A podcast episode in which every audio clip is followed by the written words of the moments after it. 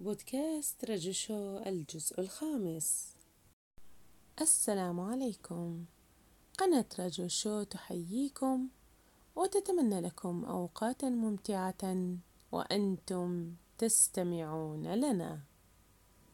تلخيص رواية جريمة على قطار طوروس السريع. بقلم أجاثا كريستي. إعداد وإشراف رجاء حمدان.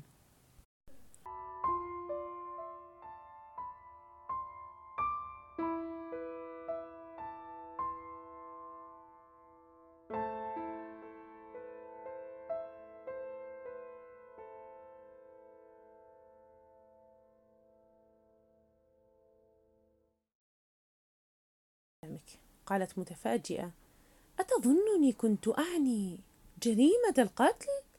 بوارو أنا الذي أسألك يا آنسة. أجابت إنني لا أستطيع أن أخبرك. ولكني أستطيع فقط أن أعطيك كلمتي بكل صدق وشرف بأنه لم تقع عيناي على هذا الرجل راتشت في حياتي حتى رأيته على هذا القطار. هل ترفضين أن توضحي معنى الكلمات؟ فقالت نعم إذا أردت أن تفهمها هكذا.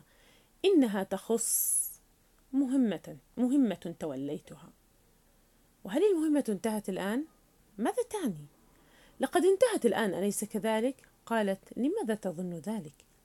اسمعي يا آنسة هل تذكرين عندما تأخر القطار في طريقه إلى إسطنبول؟ كنت متضايقة جدا فقدت أعصابك وقتها مع أن الهدوء ورباطة الجأش كانت من طبعك لم أرغب في أن ينقطع خط رحلتي لكن قطار الشرق يغادر اسطنبول كل يوم من أيام الأسبوع وإن حدث تأخر فلن تتأخري سوى 24 ساعة. فبدا على الآنسة ديبنهام الانفعال ثم قالت لابد أنك لا تدرك أنه قد يكون للمرء أصدقاء ينتظرون قدومه في لندن وأن التأخير يعرقل الترتيبات ويسبب الكثير من الإزعاج. أوه إن الأمر كذلك. هناك أصدقاء ينتظرون قدومك. ولا تريدين أن تسببي لهم الإزعاج؟ طبعا لكن رغم ذلك فالأمر غريب ما هو الغريب يا سيد بوارو؟ لقد حصل تأخير آخر لهذا القطار بسبب الثلوج وهو تأخير جدي ولا توجد إمكانية اتصال بأصدقائك وعلى الرغم من ذلك فإن سلوكك مختلف هذه المرة تماما ولم تفقدي صبرك كما في المرة الماضية بل أنت هادئة جدا. فما سبب هذا التغيير في سلوكك يا آنسة؟ احمرت وجنة ماري بنهام وعضت على شفتيها ولم تعد تشعر بميل للابتسام. ثم قالت ألا تظن أنك تثير ضجة على أمر لا يستحق؟ ولم تجبه عن سؤاله. هل تعرفين العقيد أربثنوب جيدا؟ لقد قابلته للمرة الأولى على هذه الرحلة. هل لديك أي سبب يدعو للاعتقاد أنه ربما كان يعرف الرجل راتشيت؟ فقالت أنا متأكدة من أنه لا يعرفه. عرفت ذلك من الطريقة التي تحدث بها. بوارو لقد وجدنا منظف غليون على أرض مقصورة الرجل الميت وهو الوحيد الذي يدخن الغليون. الأنسة دبنهام هراء إن العقيد أربوثنوت هو آخر رجل يمكنه ارتكاب جريمة كهذه. بوارو يجب أن أذكرك بأنك لا تعرفينه جيدا يا آنسة. الآنسة ديبنهام إنني أعرف أمثاله جيدا. أما تزالين لا تريدين إيضاح معنى تلك الكلمات التي قلتها للعقيد أربثنوت؟ ليس لدي شيء آخر لأقوله.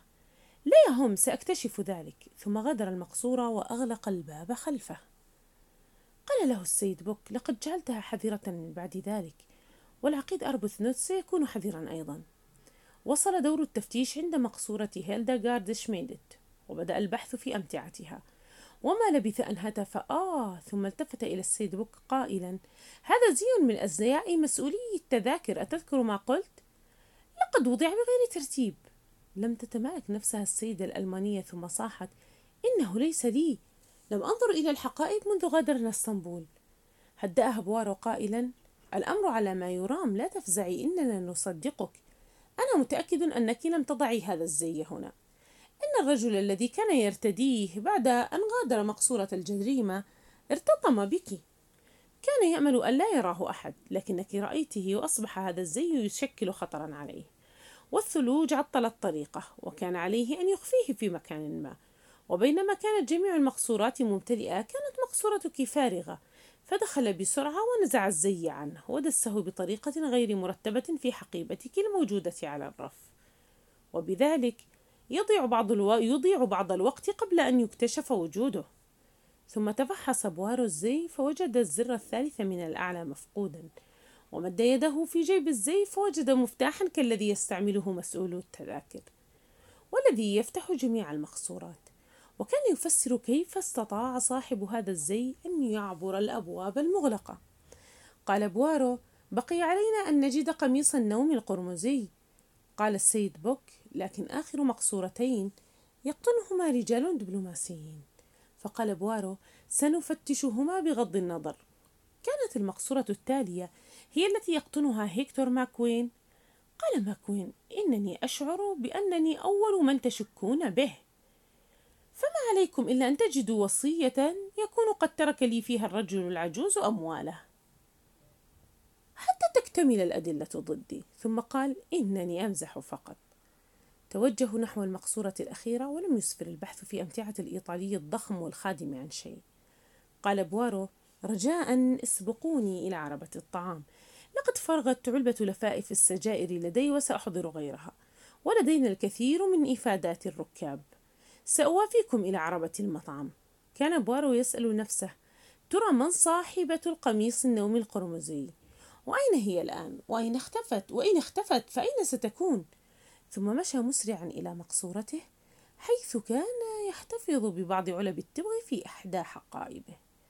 أنزل الحقيبة وفتح القفل ثم جلس محدقا. كان قميص النوم القرمزي المزين بأشكال التنين مرتبا بعناية فوق الأمتعة. تمتم قائلا الأمر هكذا إذا إنه تحد. حسنا سأقبل التحدي. ثم تبعهم إلى عربة المطعم. كان السيد بوك مكتئبا وقال لصديقه إن استطعت أن تحل هذه القضية سأؤمن بوجود المعجزات. قال بوارو إن الشيء الذي يثير الاهتمام في هذه القضية أننا بعيدون عن الإجراءات القانونية التي تتبع عادة. هل يقول كل هؤلاء الركاب الحقيقة؟ أم أنهم يكذبون؟ ليس لدينا وسيلة للتأكد من ذلك إلا ما يمكن أن نبتكره نحن. إن أول إفادة أخذناها هي إفادة هيكتور ماكوين الذي تفوه بجملة مهمة عن الرسائل. ليس فقط عن الرسائل بل ما قاله من كلمات كالتالي لقد سافرنا كثيرا حيث أراد السيد راتشيت أن يرى العالم وقد كان يعيقه عدم معرفته باللغات لقد عملت معه كدليل سياحي أكثر من عملي سكرتيرا ثم قال أثناء قيامنا بتفتيش أمتعته إن الرجل لم يكن يتكلم سوى القليل من الفرنسية. لكن السيد راتشيت عندما جاء مسؤول التذاكر ليرد على جرسه ليلة أمس كان صوته يتكلم بالفرنسية فهو الذي رد من الداخل. وقد استخدم عبارات قوية لا يمكن أن تصدر من رجل لا يعرف إلا بضع كلمات فرنسية. صح الدكتور كوستانتين أوه كان يجب علينا أن نستنتج ذلك. وأنا وأفهم الآن ترددك في اعتماد دليل الساعة المحطمة. ففي الواحدة إلا 23 دقيقة كان السيد راتشيت ميتا أصلا. فأضاف السيد بوك إن القاتل هو من تحدث بالفرنسية. قال بوارو لا نريد أن نتعجل. أو نفترض أكثر مما ينبغي. وأظن بوسعنا القول إنه عندما دق الجرس كان شخص آخر مع السيد راتشيت في مقصورته. إما فرنسيا أو يتحدث الفرنسية بطلاقة. السيد بوك وما كان ذلك الصوت الذي سمعته أنت يا صديقي؟ لقد سمعت شخصا يتحرك في المقصورة المجاورة. بوارو لم يكن ذلك الشخص هو السيد راتشيت إنما كان الرجل الآخر. لا شك أنه كان يغسل يديه أو يحرق الرسالة التي ترجم ترجمت منها الثلاث كلمات. وينظف المكان بعد جريمته. وينتظر حتى يصبح الوضع هادئا. وعندما ظن أن الوضع أصبح هادئا أقفل باب رتشت من الداخل ثم فتح الباب الموصل إلى مقصورة السيدة هوبارد وتسلل خارجا. إن الأمر كما فكرنا فيه تماما. والاختلاف الوحيد الذي حصل هو إن هو أن ريتشيت قتل قبل الوقت الذي ظنناه بنصف ساعة وتم تحطيم الساعة على الواحدة والربع. لتستخدم كشاهد يستطيع القاتل استخدامه لإثبات غيابه عن مسرح الجريمة وقت وقوعها إلا أن هذا الوقت يشير أيضا إلى الوقت الذي غادر فيه القاتل مسرح الجريمة بالضبط. بوك دعونا نفكر ماذا نستطيع أن نفعل ولنبدأ بالمنديل. لقد وجد عليه حرف الهاء وهو مرتبط بثلاث نساء السيدة هوبارد والآنسة ديبنهام حيث إن اسمها الثاني هو هيرمون والخادمة هيلداغارد وأنا أرجح أن يكون للآنسة ديبنهام. فمن المحتمل أنها تدعى باسمها الثاني وليس الأول كما أن محادثتها كانت تثير التساؤل وقد رفضت أن تفصح عن تلك المحادثة. الدكتور كوستانتين كما أن المنديل ثمين ويرجح أن يكون للسيدة الأمريكية. أما الخادمة فهي نفسها قالت إنه لشخص من الطبقة العليا. قال بوك أما الغليون فهل تعتقدون أنه سقط من العقيد أربثنوت أم من شخص غيره؟ فأنا أعتقد أنه شخص أسقط الغليون عمدا.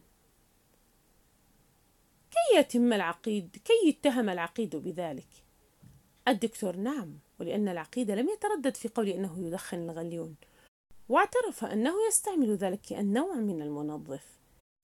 أما القميص القرمزي فلم يجد له أحد أي تفسير. قال بوارو من هو الرجل أو المرأة الذي تخفى بزي خطوط القطارات؟ دعونا نقول من هم الذين لا يمكنهم أن يتخفوا بزي خطوط القطارات لأنهم طوال القامة ولا يتناسب الزي الذي وجدناه مع أجسادهم هاردمان والعقيد أربثنوت وفوسكاريلي والكونت أندري طوال القامة كلهم أما السيدة هوبارد وهيلدغارد شميدت وغريتا أولسون فهن عريضات البنية وبذلك يتبقى لنا الخادم والأنسة ديبنهام والأميرة دراغوميروف والكونتيسة أندري. ولا أظن أي من هؤلاء يستطيع أن يفعل ذلك.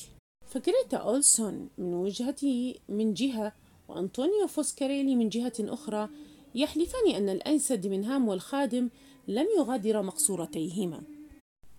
وهيلدا جارد شيميت تقسم أن سيدتها لم تغادر مقصورتها. والكونت يقول إن زوجته أخذت منوما وأوت إلى سريرها. الدكتور إذا لابد أن يكون القاتل أحد هؤلاء الأربعة إلا إذا كان شخصا من الخارج واستطاع أن يجد مكانا يختبئ فيه. وهذا كما اتفقنا مستحيل.